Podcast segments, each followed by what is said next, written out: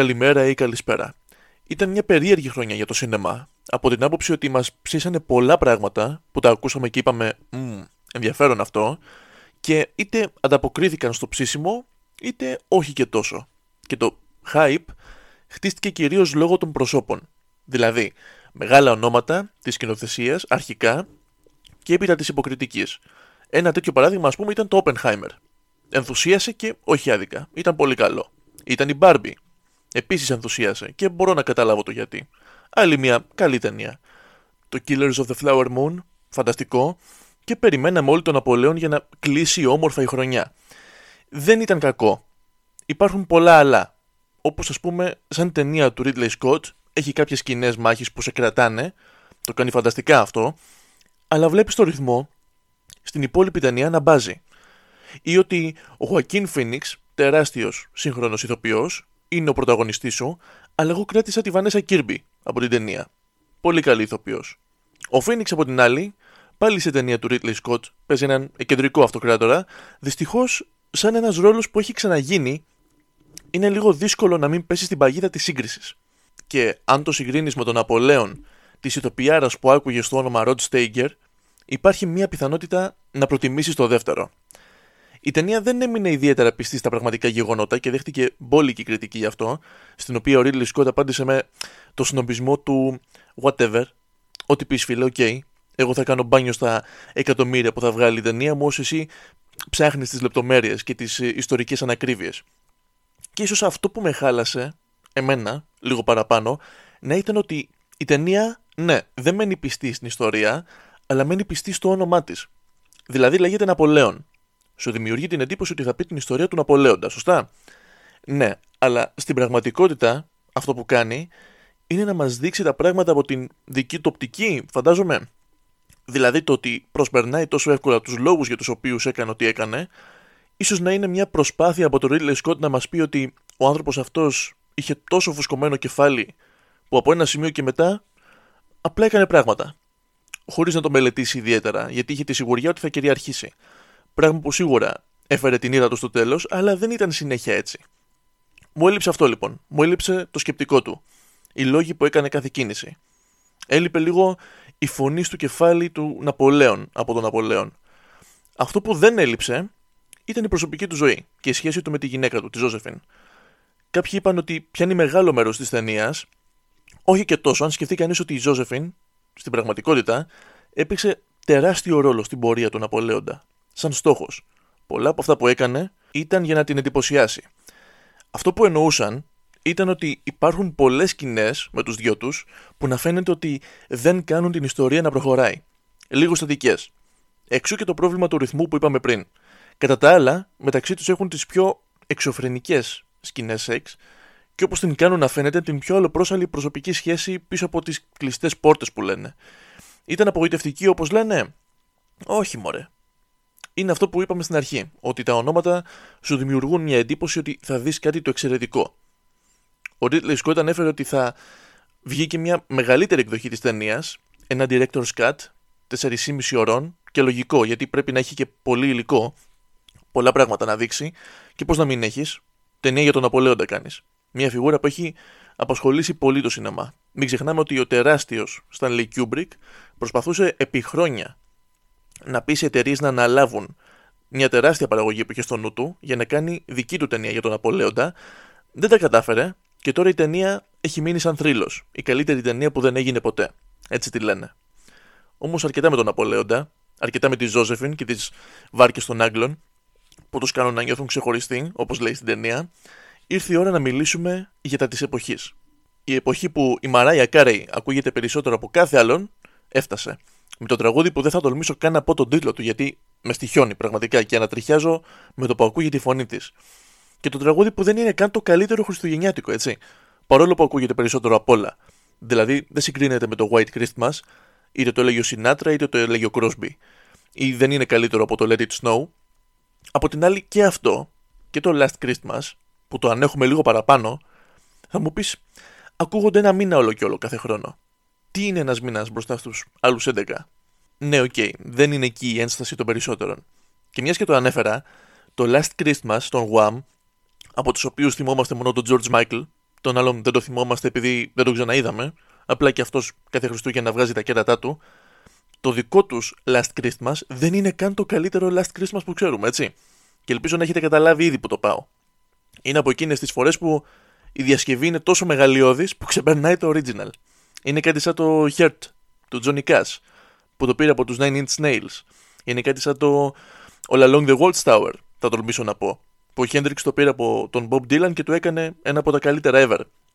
Είναι προφανώς, και όσοι δεν το έχετε καταλάβει την τροπή σας, δεν έχετε μουσική παιδεία, είναι η διασκευή του στρατού Τζόρτζογλου, έτσι, του στρατού Τζο. Αριστούργημα. Όσοι δεν το ξέρετε, να πάτε να το ακούσετε, να ανοίξουν οι οριζοντές σας. Και σύντομα, μετά τα τραγούδια, έρχονται οι γνωστές ταινίες κάθε χρόνο οι ίδιες. Είχαμε πει για το Πάσχα, το πώς συνδυάζουν γεγονότα για να βάλουν ορισμένες ταινίες, σαν hashtag σε άκυρο post. Τα Χριστούγεννα το πάνε διαφορετικά. Δηλαδή σου λένε, θα βάλουμε χριστουγεννιάτικες ταινίες. Ωραία. Θα βάλουμε και ταινίες όπου η ιστορία θα διαδραματίζεται χειμώνα και θα βάλουμε και μεγάλες, πολύ ωραίες ταινίες επειδή ο κόσμος περνάει πολλή ώρα σπίτι να τις δει. Βάζουν τον Άρχοντα, ας πούμε, κάθε χρόνο. Ο έξυπνος εδώ θα πει, γιατί ρε, καθαρά χριστουγεννιάτικη ταινία.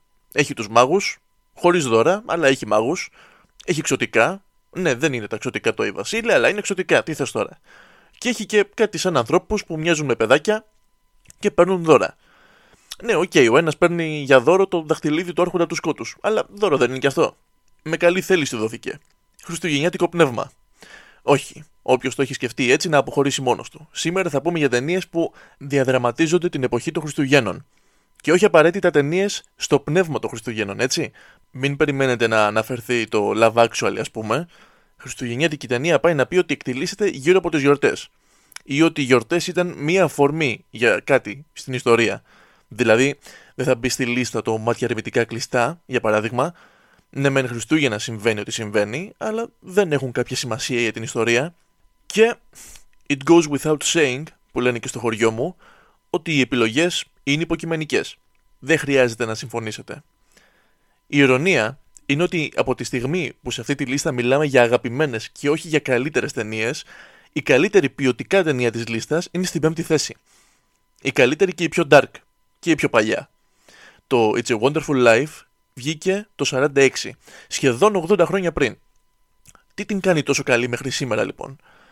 Πέρα από τα στοιχεία της ταινίας, δηλαδή τον τεράστιο James Stewart που είναι ο πρωταγωνιστής, την Donna Reed που παίζει τη γυναίκα του, τον Lionel Barrymore που παίζει τον ανταγωνιστή του, τον Henry Travers που παίζει τον φύλακα αγγελό του, όντως αυτός είναι ο ρόλος του, όλοι τους παίζουν καλά. Η σκηνοθεσία του Frank Capra και το σενάριο που έγραψε μαζί με τους Woodridge, Hackett και Swerling, βασισμένο στο βιβλίο The Greatest Gift, είναι φανταστικά και φυσικά η ιστορία είναι ότι έχει τα πάντα μέσα. Γέλιο, κλάμα, ένα φάσμα συναισθημάτων ή αυτό που σου αφήνει. Γιατί για να φτάσουμε μέχρι εκεί πρέπει να περάσουμε από όλα τα προηγούμενα. Ο πρωταγωνιστής, ο George, είναι ένας άνθρωπος που βρίσκεται μεθυσμένος παραμονή Χριστουγέννων, έτοιμος να αυτοκτονήσει, πηδώντας από μια γέφυρα σε ένα κρύο ποτάμι. Εκεί, σε μια σκηνή που θα σε κάνει να πεις τι είχε μέσα αυτό που έφαγα, βλέπουμε τα άστρα να επικοινωνούν μεταξύ τους σαν ανώτερες δυνάμεις και να αποφασίζουν ότι αυτός ο άνθρωπος πρέπει να σωθεί. Και έτσι κατεβαίνει ο φύλακας αγγελός του για να τον αποτρέψει. Από εκείνο το σημείο και μετά η ταινία κάνει μια αναδρομή στις σημαντικές στιγμές της ζωής του, για να μάθουμε κι εμείς πώς έφτασε σε αυτή την κατάσταση. Αναποδιές, δυσκολίες από το πουθενά, όνειρα που δεν ακολούθησε λόγω τραγικών συμβάντων, όμως ο ήρωάς μας πέρασε μέσα από όλα αυτά σαν ένας καλός άνθρωπος. Ανιδιοτελής, που δεν το έβαλε ποτέ κάτω και θυσίασε τον εαυτό του κάθε φορά που τον χρειάστηκε η οικογένειά του. Και γι' αυτό νιώθει πως έχει μείνει στάσιμος και όταν πλέον βρίσκεται σε αδιέξοδο, απογοητευμένος και χρεοκοπημένος από λάθη άλλων, φτάνει όπως είπαμε ένα βήμα πριν την αυτοκτονία. Αλλά τον προλαβαίνει κάποιος άλλος. Βλέπει κάποιον άλλον να πέφτει στο νερό και τώρα νιώθει πως πρέπει να πάει να τον σώσει. Αυτός ο κάποιος ήταν ο φύλακας έγγελός του, στον οποίο κάποια στιγμή λέει ότι εύχεται να μην είχε γεννηθεί ποτέ. Και τότε είναι που πάει να παραπέμψει λίγο προς το μια χριστουγεννιάτικη ιστορία, αυτή με το Σκρούτζ. Εκεί ο άγγελος του δείχνει μια εκδοχή της πραγματικότητας που δεν έχει γεννηθεί και όλα τα πράγματα που έχουν γίνει διαφορετικά εξαιτίας αυτού. Ο πρωταγωνιστής σοκάρεται και κάπως έτσι ξαναβρίσκει την ευγνωμοσύνη για τη ζωή και όλα όσα έχει, για να γυρίσει σπίτι στην οικογένειά του και να μάθει ότι λύθηκε και το οικονομικό τους πρόβλημα. Με έναν τρόπο που δεν θα αποκαλύψω, για να κάτσετε να κλάψετε με την ησυχία σας αν τη δείτε. Και ίσως μόνο αυτό να φανερώνει το πραγματικό νόημα των Χριστουγέννων και της γιορτινής διάθεσης. Ότι δεν χρειάζεσαι πολλά, ούτε να νιώθεις υπερπλήρης για να είσαι χαρούμενος. Οπότε στην 5η θέση, το It's a Wonderful Life, εύκολα. Στην 4η θέση είναι το Elf. Από τις καλύτερες νεότερες χριστουγεννιάτικες ταινίες που ίσως να έχει φτάσει σε ένα σημείο που να θεωρείται classic για αυτή την εποχή. Και θεωρείται classic γιατί είναι πολύ στο κλίμα και στο πνεύμα. Είναι feel good. Σου μιλάει για την οικογένεια, σου μιλάει για την πίστη σε κάτι, σου μιλάει για το πώς όλοι ανήκουμε κάπου ακόμα και αν υπάρξουν φορές που να μην το νιώθουμε. Στη σκηνοθεσία του Τζον Φαβρό, λίγα χρόνια πριν τον προσλάβει η Marvel και του δώσει τα κλειδιά για την αρχή του οράματος με το σύμπαν και να ξεκινήσει να δημιουργεί τα Iron Man. Με τον Will Ferrell στον πρωταγωνιστικό ρόλο, αυτού του ενήλικου παιδιού ουσιαστικά, πάνω στην περίοδο που είχαν αρχίσει οι εταιρείες να τον εμπιστεύονται σε πρώτους ρόλους. Αν είστε από αυτούς που νιώθουν ότι ο Will Ferrell παίζει τον ίδιο ρόλο σε κάθε ταινία, δείτε το Elf. Δεν είναι μακριά από τον τρόπο που παίζει συνήθως, αλλά βγάζει πολύ περισσότερο νόημα σε αυτήν. Ένας από τους λόγους που μου αρέσει τόσο είναι ότι οι δημιουργοί ήξεραν πολύ καλά τι ταινία ήθελαν να κάνουν και δεν την πήραν στα σοβαρά, αλλά πήραν στα σοβαρά τη δουλειά τους. Είναι καλοφτιαγμένοι. Το σενάριο, αν και όχι τίποτα εξωπραγματικό για το σινεμά, είναι τιμιότατο, δηλαδή δεν σε αφήνει να πεις «θα μπορούσε να μου είχε δείξει και αυτό» στο τέλος της ταινίας, σου δείχνει τις αντιδράσεις του πρωταγωνιστή σε όλα τα πιθανά πράγματα που του φαίνονται αλόκοτα στον πολιτισμό, έχοντας μεγαλώσει εκεί που έχει μεγαλώσει, σε ένα φανταστικό μέρος, και εντάξει, δεν θα κάτσουμε να κάνουμε ανάλυση, έχει πολλά κωμικά στοιχεία. Σκηνοθετικά, ενώ θα πεις ότι «οκ, μια χαρά», για μένα είναι η επιμονή του Φαβρό στα πρακτικά εφέ που την ανεβάζει. Τα πρακτικά εφέ για να φαίνεται τεράστιος ο Will Ferrell σε σχέση με τους ηθοποιούς που κάνουν τα εξωτικά. Είναι πολύ πετυχημένα και γι' αυτό σου θυμίζει κάπως την αξία τους. Ότι αν γίνουν καλά δεν θα σε απογοητεύσουν ποτέ. Περιέχει και ένα κλασικό Χριστούγεννο ρομάτζο για να καλύψει κάθε γούστο. Οπότε αν είναι να δεις μια χριστουγεννιάτικη ταινία που να περιέχει ένα γλυκανάλατο έρωτα, τουλάχιστον δες το Elf που έχει και άλλα τόσα πράγματα να σου πει. Και που στο κάτω-κάτω, αυτός ο έρωτας έχει ένα βαθύτερο σκοπό μέσα στην ταινία. Αυτό το μικρό φλερτ με την Ζωή Ντεσανέλ, ή αλλιώς την τύπισσα που θα μοιάζει για πάντα 30. Ό,τι πιο feel good μπορεί να παιχτεί μετά τις επόμενες δύο που θα αναφέρω. Εννοείται ότι λόγω εποχής παίζουν πάρα πολλές animated ταινίες. Αυτό δεν σημαίνει ότι είναι μόνο για παιδιά. Από τα Χριστούγεννα του Charlie Brown, το Grinch, ίσως να προτιμώ το animated από αυτό με τον Jim Carrey, το παλιό animated έτσι, το Πολικό Express του Robert Zemeckis, το Nightmare Before Christmas του Tim Burton, που έχει κόλλημα με τα Χριστούγεννα ο τύπος. Χριστούγεννα και σε αυτό, Χριστούγεννα και στο Ψελιδοχέρι, Χριστούγεννα και στον Batman. Η Χριστουγεννιάτικη Ιστορία, επίσης πάρα πολύ καλό. Πολλές επιλογές. Η δική μου αγαπημένη animated χριστουγεννιάτικη ταινία είναι το φανταστικό Κλάους, που εγγυημένα κάποια στιγμή βλέποντάς την θα σε κάνει να πεις όχι, δεν κλαίω, κάτι μπήκε στο μάτι μου. Πρόσφατη, σχετικά με τις υπόλοιπες που ανέφερα, ουσιαστικά αφηγείται την ιστορία του πώς ξεκίνησε ο θρύλος του Άι Βασίλη. Δεν είναι πραγματική ιστορία. Ναι, έτσι όπως το είπα, χαίρομαι πολύ. Θέλω να πω, δεν είναι πάνω στον θρύλο που ήδη υπάρχει. Είναι μια εναλλακτική ιστορία για το πώς προέκυψε ο Άι Βασίλης. Σε ένα χωριό όπου υπήρχε μια τεράστια κόντρα μεταξύ δύο οικογενειών. Κάτι σαν Βεντέτα. Απλά λίγο πιο όμορφα δοσμένη, γιατί είπαμε, είναι παιδική ταινία. Και δεν θα έδειχνε ακραίες καταστάσεις. Η Βεντέτα φυσικά επηρεάζει και τα παιδιά της κάθε πλευράς. Γιατί οι γονείς τους απαγορεύουν να έχουν συναναστροφές με τα παιδιά της άλλης οικογένειας. Και έτσι το μίσος και η αντιπαλότητα θα συνεχίζεται για πάντα. Εκτός και αν αυτά τα παιδιά κάθε πλευράς αρχίζουν να παίρνουν δώρα. Διάφορα παιχνίδια από άγνωστο αποστολέα και ξεκινάνε όλα μαζί να παίζουν. Να μοιράζονται τα παιχνίδια τους, να έρχονται πιο κοντά, να ξεπερνούν τα όρια που χωρίς κανένα λόγο τους έβαλαν οι γονείς τους. Υπάρχουν κάποιοι που δεν τους αρέσει αυτό. Άνθρωποι που θέλουν την αντιπαλότητα να συνεχιστεί κτλ. Θα το δείτε ή να το δείτε. Αυτό που πολύ ταπεινά θα προτείνω εγώ είναι να τη δείτε στα αγγλικά, αν μπορείτε. Αν μπορείτε να την απολαύσετε και έτσι δηλαδή. Καθόλου κακή δεν είναι η ελληνική μεταγλώτηση, αλλά το original voice acting και του Jason Schwartzman που ήταν και στο Spider-Verse τώρα πρόσφατα και του J.K. Simmons είναι τέλεια. Όπως και του Norm MacDonald, ενός από τους κορυφαίους κομικούς στα χρόνια του, στην μάλλον τελευταία του δουλειά πριν φύγει από τη ζωή. Πολύ καλό το ξένο dub, αλλά και το ελληνικό τιμιότατο. Ό,τι θέλετε. Νομίζω πως πέρα από το story, αυτή η ταινία μου είναι τόσο αγαπητή επειδή μου θυμίζει το animation παλιότερων χρόνων. Το animation ταινιών με τις οποίες μεγάλωσα εγώ. Οπότε χτύπησε στην καρδιά της νοσταλγίας. Γι' αυτό και βάζουμε Κλάους στο νούμερο 3.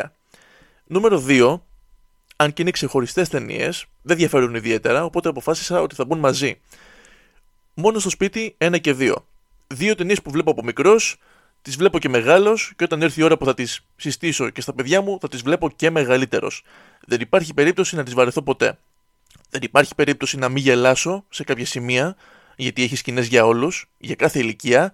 Δεν έχει μόνο τις παιδικές παγίδες που στείνει ο μικρός στους κακούς. Δεν υπάρχει περίπτωση να μην με συγκινήσουν κάποιες σκηνές που βρίσκονται εκεί γι' αυτόν ακριβώς το λόγο. Και σίγουρα δεν υπάρχει περίπτωση να έρθουν Χριστούγεννα και να μην τις αναζητήσω. Να μην ψάξω το πρόγραμμα της τηλεόρασης για το πότε τις έχουν και πού. Χριστούγεννα χωρίς μόνο στο σπίτι είναι σαν τσουκαλάς χωρίς αντεγιά. Δεν γίνεται. Επίσης, μας έφερε και ένα από τα καλύτερα χριστουγεννιάτικα ακούσματα, ας πούμε, τουλάχιστον εδώ στην Ελλάδα, το μόνο στο σπίτι μας το έμαθε, το Carol of the Bells. Καλά, γενικότερα η μουσική από το μόνο στο σπίτι είναι φανταστική, από τον γνωστό για τα iconic soundtrack, John Williams. Μικρός βλέπεις τους κακούς και σου προκαλούν γέλιο κτλ. Μεγαλώνοντας, ανακαλύπτεις και άλλες ταινίες και μαζί με αυτές ανακαλύπτεις ποιος είναι ο Τζο Πέσι. Τι έχει κάνει στη ζωή του αυτός ο τύπος, σε τι ιστορικές ταινίες έχει παίξει. Και λες, πώς και κατέληξε αυτός να παίζει στο μόνο στο σπίτι. Όχι ότι είναι κατάντια και ξεπεσμός, αλλά μακριά από το στυλ του. Κι όμως ποτέ δεν θα αλλάξει ο ρόλος στα μάτια σου. Δηλαδή, και μεγαλύτερος τον βλέπεις και δεν λες, α, δεν μπορώ γιατί τον βλέπω και μου θυμίζει τον χαρακτήρα που έπαιζε στο Goodfellas, ας πούμε. Περισσότερο το ανάποδο είναι πιθανό να συμβεί. Δηλαδή, να πας να δεις τον Goodfellas και να λες, πω πω τον θυμάμαι αυτό να τρώει φέτες το μόνο στο σπίτι, ας πούμε. Ο άλλος δυστυχώς χάθηκε. Και δυστυχώς γιατί είχε μια απίστευτα κομική μούρη και αντιδράσεις. Όμως, το παιδί είναι που κάνει την ταινία. Ο μικρός Μακόλεϊ Κάλκιν. Είχε κάνει αυτές τις δύο, το My Girl, τον καλό γιο, το Uncle Buck και το πλουσιόπεδο. Πριν τον κάψει η δημοσιότητα και η πίεση των γονιών του να κάνει συνέχεια ταινίες από τόσο μικρή ηλικία. Έχει ανακάμψει πλέον, πάλι καλά, έχει μεγαλώσει, έχει κάνει οικογένεια, ζει τη ζωή του και πρόσφατα απέκτησε και το δικό του αστέρι στη λεωφόρο της δόξας, όπως τη λένε. Και πήγε μαζί να τον συγχαρεί και η κινηματογραφική μαμά του από το μόνο στο σπίτι, η Κάθριν Οχάρα. Και επειδή, τόσα χρόνια μετά, ίσως να μην μπορούμε να το καταλάβουμε, αλλά σκεφτείτε λίγο, τι επιτυχίες ήταν οι δύο ταινίες του μόνο στο σπίτι που χάρη σε αυτές, μόνο αυτές τις δύο, γιατί αυτές ήταν που έφτασαν σε όλο τον κόσμο και με αυτές είναι συνυφασμένη η φάτσα του, χάρη μόνο σε αυτές τις δύο, ο Μακόλεϊ Κάλκιν απέκτησε δικό του αστέρι. Τεράστια επιρροή, τεράστιο το κοινό και το ωραίο είναι ότι το κοινό ανανεώνεται, γιατί είναι ταινίες που πάντα παίζουν και για πάντα θα μιλάνε στα μικρά παιδιά. Γιατί θεωρώ ότι σε όλους μας είχε περάσει σαν σκέψη όταν ήμασταν μικροί το «Τι θα κάνω αν μείνω μόνος μου». Το μόνος στο σπίτι απαντάει σε αυτήν ακριβώς την ερώτηση. Όχι ότι είναι ρεαλιστικό, αλλά κατά μία έννοια σου λέει μην αγχώνεσαι. Ό,τι και να γίνει, το έχεις. Στο νούμερο 1 ήταν λίγο πολύ αναμενόμενο ποια ταινία θα ήταν. Όπως δεν γίνεται Χριστούγεννα χωρίς μόνο στο σπίτι, έτσι δεν γίνονται και Χριστούγεννα χωρίς πολύ σκληρός για να πεθάνει. Αν έχετε να τη δείτε πολύ καιρό θα πείτε τι λέει αυτός ο κατεστραμμένος. Σας προλαβαίνω. Περιμένετε. Σας είπα και πριν. Μην περιμένετε ταινίες στο πνεύμα των Χριστουγέννων. Το Die Hard διαδραματίζεται τα Χριστούγεννα. Και δεν είναι απλά έτσι πεταμένο μέσα στο σενάριο τυχαία. Αν δεν ήταν το χριστουγεννιάτικο πάρτι που πάει ο Τζον Μακλέιν να βρει τη γυναίκα του, δεν θα είχαμε ταινία. Είναι 1988 ή αλλιώς η εποχή που ο Άλαν Ρίκμαν όχι απλά έπαιζε σε ταινίες έναν ιδιαίτερο και μυστηριώδη ρόλο, όπως μάθαμε εμείς μεγαλώνοντας με τα Χάρι Πότερ. Ήταν η εποχή που αν είσαι πρωταγωνιστής σε μια ταινία και η ίδια ταινία περιέχει τον Άλαν Ρίκμαν, τότε δεν είσαι εσύ ο πρωταγωνιστής. Έτσι σου είπαν, αλλά θα καταλάβεις ότι δεν ισχύει. Στην πραγματικότητα είναι αυτός. Στο Die Hard δεν το έκανε τόσο, θα το έκανε 3-4 χρόνια αργότερα στο Robin Hood. Οπότε φανταστείτε πόσο καλός έπρεπε να ήταν ο Bruce Willis για να παραμείνει η ταινία σαν δική του, σε εισαγωγικά δική του. Ήταν η καλύτερη φάση του Bruce Willis. Ίσως να είναι και ο καλύτερος ρόλος του, και εννοώ αυτός που του πήγαινε περισσότερο από όλους. Ο ίδιος ο Bruce Willis έχει πει ότι δεν είναι χριστουγεννιάτικη η ταινία το Die Hard. Εγώ διαφωνώ. Και δεν είναι απλά η καλύτερη χριστουγεννιάτικη ταινία, είναι μια ταινία πρότυπο για τις υπόλοιπες του είδους της. Το Die Hard εύκολα είναι μέσα στις 5 καλύτερες ταινίες δράσης ever. Η επιρροή της είναι αυτή που την κάνει την καλύτερη. Και όσο κατεβάζεις το χαρακτήρα, τόσο ανεβαίνει η ταινία. Εκεί το μάθαμε αυτό. Ο Τζον Μακλέιν δεν είναι κανένας βιονικός τύπος, δεν είναι ο απίστευτος πράκτορας, ούτε ο επαγγελματίας δολοφόνος που μπορεί να σκοτώσει και με μολύβια. Είναι ένας αστυνομικός. Ένας απλός αστυνομικός που με λίγη τύχη και με όσα μπορεί να εκμεταλλευτεί, εμποδίζει μια ελιστεία και ελευθερώνει ομήρους. Ένας απλός καθημερινός αστυνομικός, και έχει απέναντί του έναν από τους πιο χαρισματικούς κακούς που έχουμε δει ποτέ. Με την πιο τρομακτική γερμανική προφορά, μετά από αυτές που ακούγαμε στη λίστα του Σίντλερ. Και δεν με ενδιαφέρει τι θα πει κανείς για το αν είναι χριστουγεννιάτικη ή όχι, γιατί μπορώ να βγάλω ό,τι νόημα θέλω από την ταινία. Μπορώ, ας πούμε, να τη μεταφράσω σαν το μέχρι που μπορεί να πάει κάποιος για να περάσει τις γιορτές μαζί με τα πρόσωπα που αγαπάει. Ή τι κάνει κανείς για να σώσει το γάμο του. Μπορώ να βάλω ό,τι ρομαντικό και εορταστικό ντεκόρ θέλω γύρω από το Die Hard. Και πάλι θα είναι πιο πιστικό από το Love Actually. Και αν δεν σας δω, καλό απόγευμα, καλό βράδυ και καλή νύχτα.